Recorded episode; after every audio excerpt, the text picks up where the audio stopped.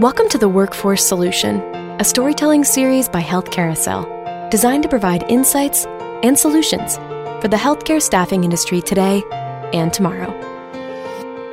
Our next expert series topic is an incredibly relevant global issue in healthcare.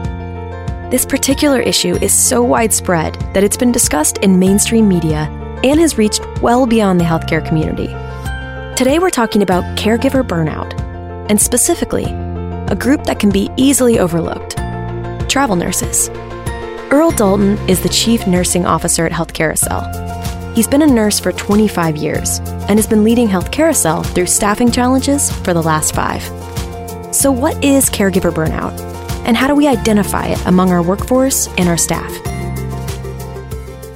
So I really think this comes in a couple of different uh, forms in the in the literature. We talk about these things in a couple of different ways, right? So there's uh, one is uh, out and out care f- caregiver fatigue, uh, where uh, where nurse where nurses at the bedside um, try as hard as they can, right? So if we if we defined one shift as a 12 hour period, uh, right? Nurses work all kinds of different shifts, but if we just kept it simple and work there, um, right, we could look at that a nurse over time who doesn't have enough help and support to do their job um, become so overburdened with tasks that they can't get everything done.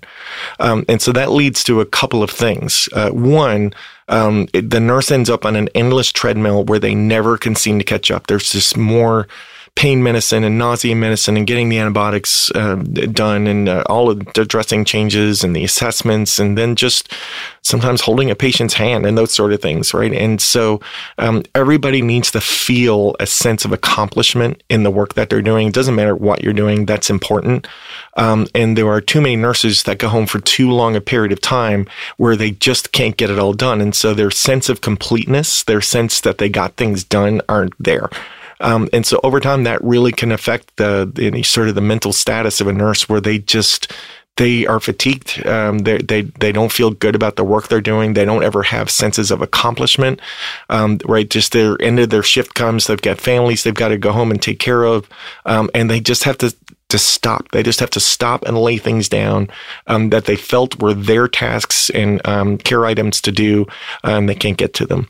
Uh, and so all of that would sort of uh, lead to care fatigue and um, and uh, and I, something I've certainly looked at over my career with nurses, right? And so that's a sensing piece uh, where where leaders have to be out there in touch with their nurses and look for those themes in conversation, um, and uh, and really be thinking about: are, Do my nurses have a sense of fulfillment?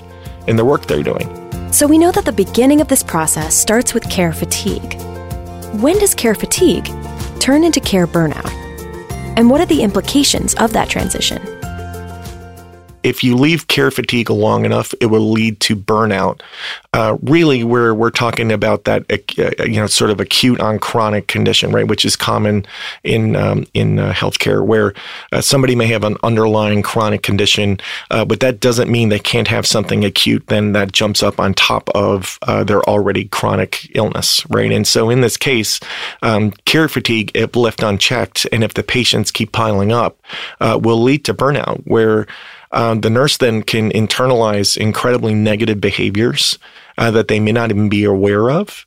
Um, that uh, that uh, lead to an unhealthy uh, work life balance, and it can certainly lead to uh, how they enrich their lives outside of their work setting begins to fade. Um, and so, um, as uh, care fatigue uh, runs into uh, nurse burnout, what we will see is uh, nurses' use and dependence on substances, uh, whether it's alcohol or nicotine or any number of uh, things that can be just become incredibly unhealthy in their lives. Um, we can see them destroy personal relationships uh, where uh, where the work where uh, people outside of that work setting they just don't seem to understand, and so uh, those relationships can degrade. Um, we can see this translate into their um, their relationships with uh, children and family members and things like that, where um, you know they're a little more withdrawn and those things, and um, and uh, and and none of that happens um, incredibly suddenly or acute. so what we see is sort of the you know the frog slowly boiling in the water, right? So it's uh, it's not like one day the nurse flips a switch and and it's an abrupt moment and they kind of realize this is happening. Uh, typically, what happens is it's very slow and insidious, and so um, you know before the nurse uh, realizes it, right on audit and looking back over periods of time, they're like, "Whoa, boy, have I um, drifted from my religion and I've drifted, uh, you know, from my uh, mate in life, and uh, you know, I'm not managing my kids the way I want to, and those sorts of things, and um, and those things can be quite their own cascade, uh, where now a nurse feels like um, I'm in care fatigue every day at my job, uh, and I just can't seem to get ahead. Um, and that that uh, chronic condition has now led to uh, now I don't have fulfillment in my in my personal life. Um, and it can, uh, you know, it can really uh, put nurses in a in a bad place uh, in in mentally in terms of their mental health, incredibly dark places. Though many of us outside of healthcare are only hearing about this topic recently, nurse and caregiver burnout is nothing new. But how has this global pandemic uniquely affected burnout? Has it ever been this bad? Has it reached a new level? And if so, how has that affected nurses? So I'm in my 25th year and have um, you know, I was a nurse through the AIDS epidemic and uh, all of those things uh, that were pretty big heavy hitters. Um, certainly, the first version of SARS uh, that came through, which which uh, did not affect society on this side of the world near as much as uh, as the COVID nineteen virus is. But but in short, no, I, I I think we can all say that we're in incredibly unique times in terms of what COVID has brought to the forefront, right? And so nurses, um, you know, if we go back to the middle of last year year, right? So coming into March, April, May, um, you know, what, what my team internally at Health Carousel was doing is we were working incredibly hard to guide practice. Um, and so, uh, you know, the, every uh, day it seemed like um, the NIH and the CDC were um, offering new guidelines, uh, right? And so, um, as a healthcare community, what we were dealing with is A, um, can I catch this uh, by taking care of my patients? Because I'm uh, a no good if I'm down. B this could affect my health and my family's health. Um, so there was lots of uncertainty there, um, and then just sort of mounting frustration over what is the treatment guidelines? What medicines do we give? How do we care for this patient, uh, uh, top to bottom? And so uh, those were incredibly rapidly changing times, uh, which were really unprecedented for a lot of the nurses in the United States. Um, I think what we saw socially, um, right, and this this would be clearly backed up in the science, right? Uh, if if you look at uh, the perception of nurses over all health caregivers that are out there, uh, nurses are deemed the most trustworthy um, and the ones that are looking out for the patient's safety the most. And um, that should make sense because they, tw- you know, they're with a patient 24 7. And so um, I, I, think a lot of uh, last year, um, nurses didn't know what the right answers are, right? None of us did. Uh, but we really felt that social pressure to have the answers, right? Because because uh, that's sort of uh, we're, we're really the trusted guardians of people's health. Uh, if you really get uh, deep into um, what the customer reviews are when they test this in the market. So, um, so yeah, you know, you, you want to talk about something that evolved quickly and, um, you know, I, th- I, think what we've seen as we've come through 2020 and certainly into 21 is that, uh, you know, there are lots of Google degrees and lots of TikTok degrees out there, et cetera, right, where folks are getting um, uh, snippets of, of sometimes good information, but lots of missed perceptions uh, around what, what, this thing is and what it does. And, um, and so that certainly has uh, played out to be a big frustration for nursing. As the industry continues to strive for solutions to this widespread issue for their permanent or full time staff, we can't help but wonder about contingent staff. How does burnout affect them? And what can healthcare leaders do to provide support to them as well? If you think about contingent staff as a lever hospitals are pulling to help relieve a short staffing situation, um, they uh, sometimes uh, commoditize uh, what what the contingent staff can do for them. So they see them sort of as, you know, a, a rental, right? As somebody who's in and out, and um, and I think at times can fail to see them um, for the human being that's behind all that, right? And so um, because uh, because these nurses are sort of uh, my staff, right? If you want to think about them that way, uh, while any one hospital is using them for their talents over the period of of their contract uh, I understand uh, that that nurse uh, may not have taken a break between assignments in uh, four or five 13 week periods, right, where they just go from one to the other to the other because um, because the hospitals are so short, right? They um, uh, at times are uh, incredibly aggressive about bidding uh, for the nurses' um, time and attention uh, because they're so short themselves, right? And they have no other way around it.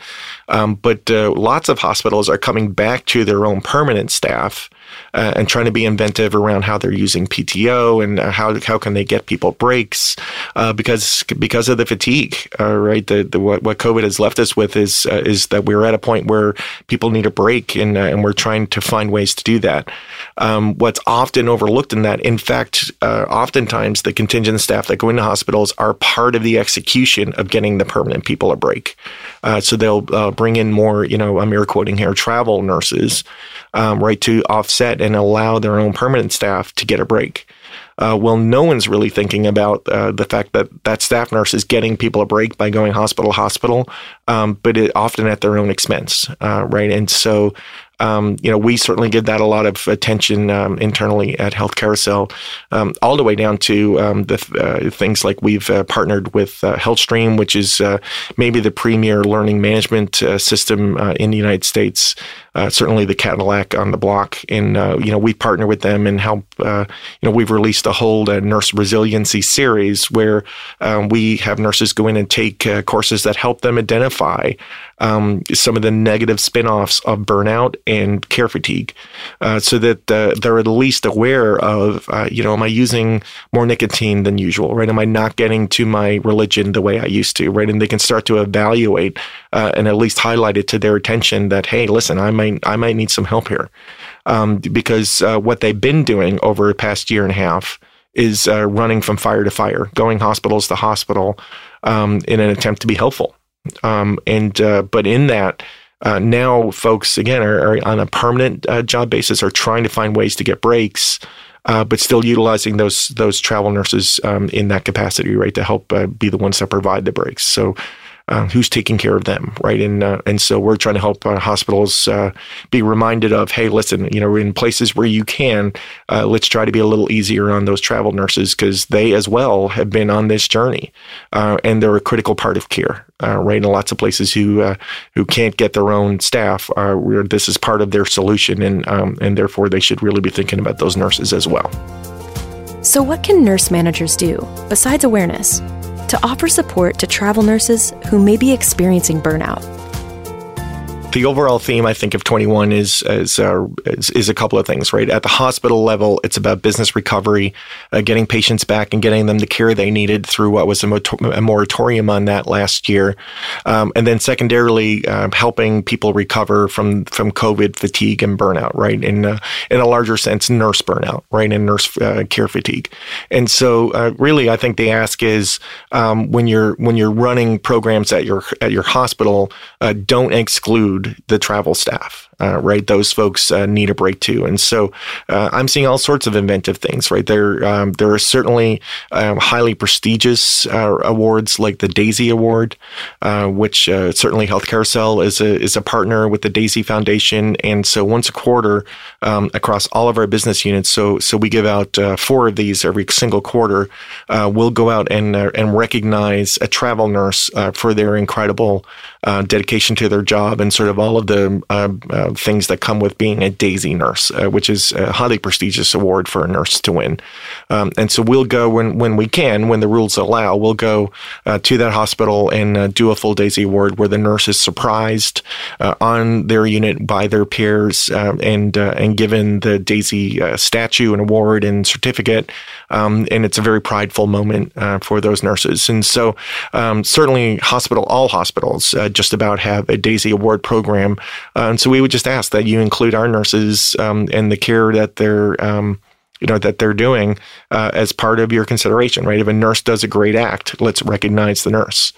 Um, right? I think uh, i've seen unit managers get back to things like trying to institute uh, book clubs and feel good things where uh, the staff can come together and debrief and talk about the, how hard it is right? And what their experience of care is. Um, and uh, too often uh, the travel nurses are left out Um, and so that doesn't serve the hospital well. It certainly doesn't serve this sector of the industry well.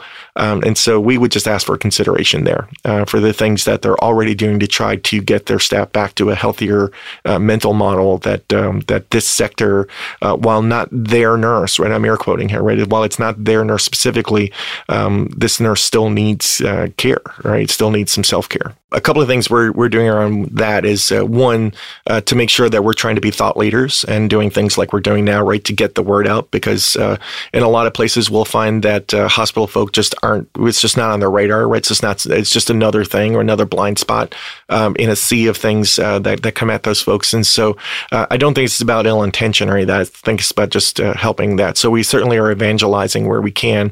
Um, we then um, certainly do we get a chance to talk to a lot of nurses uh, on assignment. And so um, in those conversations, right, my, my team are uh, master prepared and board certified nurses who have led uh, large teams all over the country um, and for the work they're doing. And, and so that's the internal nursing group here at Health Carousel. Uh, when they're plugged into a nurse to discuss any number of things, next assignment, uh, their experience of their current assignment, uh, feedback either they have for us or uh, maybe their management team wanted us to share with them. Uh, when we're in those conversations, we are acutely tuned into, um, you know, what what descriptors is the nurse using about his or her practice, um, right? Are they exhibiting signs of care fatigue and burnout? Um, and uh, if they are, we uh, we plug them in big time to our uh, resiliency uh, modules uh, that we have with HealthStream, uh, which is a great way for them to learn some some great ways to um, to initiate self care, but also to help identify and for them to audit and evaluate their own personal lives around you know just how um, in trouble or not in trouble they might be. Um, and so we, you know we spend a lot of time there um, this sometimes can flip into a nurse is getting tripped up in um, in terms of uh, their wellness and uh, in in home life balance and that sort of thing. Uh, and so for those things, uh, we have an employee assistance program uh, where there are great healthcare professionals that they can plug into and just help unravel um, the place that they've gotten into, uh, so that they have a better a better work life balance and taking better care of themselves mentally. What about outside resources? What third party programs, tools, or software are available to help organizations support their nurses? A couple of places I think I would guide a nurse to uh, is one, um, one of the ways uh, in which healthcare is set up in nursing is that there's a professional organization over each setting. So when I say that, there's a there's an organization for critical care nurses to join. There's an organization for med surg nurses to join at, a relatively low cost uh, for a year subscription. Uh, OR nurses, etc. Right. So so each sort of specialty and setting has its own uh, group, uh, professional organization that, that the nurse can join. Uh, those folks have invested a lot in this this year, and that's a wonderful resource. So I would encourage any nurse that's listening uh, to go out there and find their professional organization, uh, consider joining. Uh, they can certainly, if they're nurses of ours, reach out and we'll find a way to get that done. Um, I, and I think there's just great resources there, even just on the landing page for a lot of those excuse me, those organizations. Um, secondarily, I would mention um, there's another whole layer, uh, sort of second generation um, uh, startups um, around this. And so uh, the one that comes to mind that uh, that we just recently part- partnered with is uh, Operation Happy Nurse. Um, and so um, this uh, almost lives out the story that we've been uh, talking through here. Uh, there was um, essentially a, um, a nurse who was a, a, a neonatal ICU nurse, a, a, NICU nurse in our in our craft, um, who just uh, was experiencing these things. Right, didn't feel complete, couldn't get all to all of the work. It was really affecting uh, her sort of mental um, uh, state. And so she went out and formed a website, and and there's gathered there was gatherings and things like that right pre-COVID, but certainly getting back to it. But the nurses can go there and um, and not only have uh, other folks to connect to who are having similar experiences, um, but the, in terms of chat rooms and that sort of thing. But uh, you can like uh, upload your happy playlists for the month, and so nurses are sharing music and recipes and self-care uh, items, uh, that sort of thing. And so I'm a big believer in Operation Happy Nurse, uh, maybe more so than than ever. But but it was started by a nurse um, who um, who gets it because she's lived out all of those things that we've been talking about, and so uh, she's uh, captured lightning in a bottle, and uh, I'm uh, incredibly impressed on where, where she's taking uh, her work around Operation Happy Nurse. As we know, this is a very big and broad issue for all of healthcare.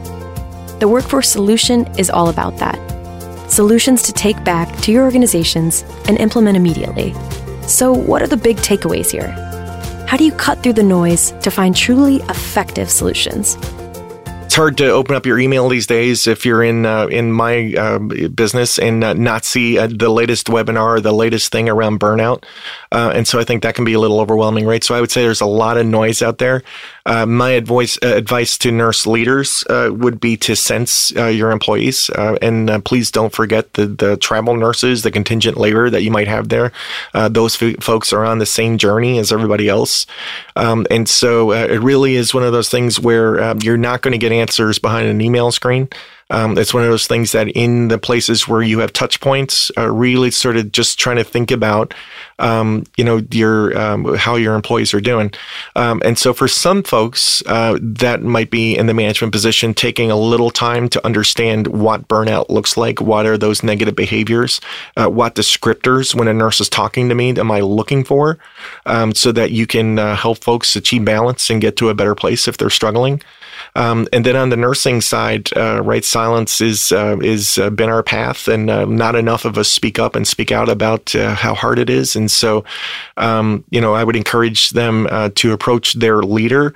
if if you're a Health Carousel nurse, right, then that would come up to to our clinical team here internally, and you know, we take that stuff incredibly seriously. But but you know, if you're not a Health Carousel nurse, then please do find your leader and say, hey, listen, you know, I don't I don't know that I'm okay, and I need to talk about that. And what resources are available to me, right? What you don't want to do is sit on it because, uh, um, you know, the research is clear that sitting on it will certainly lead to continued negative behaviors, and some of those can have real consequences.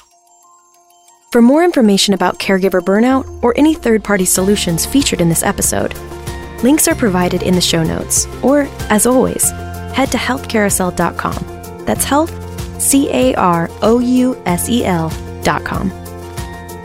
The Workforce Solution is a storytelling series brought to you by Health Carousel, a world class healthcare staffing and workforce solutions company designed to improve lives and make healthcare work better.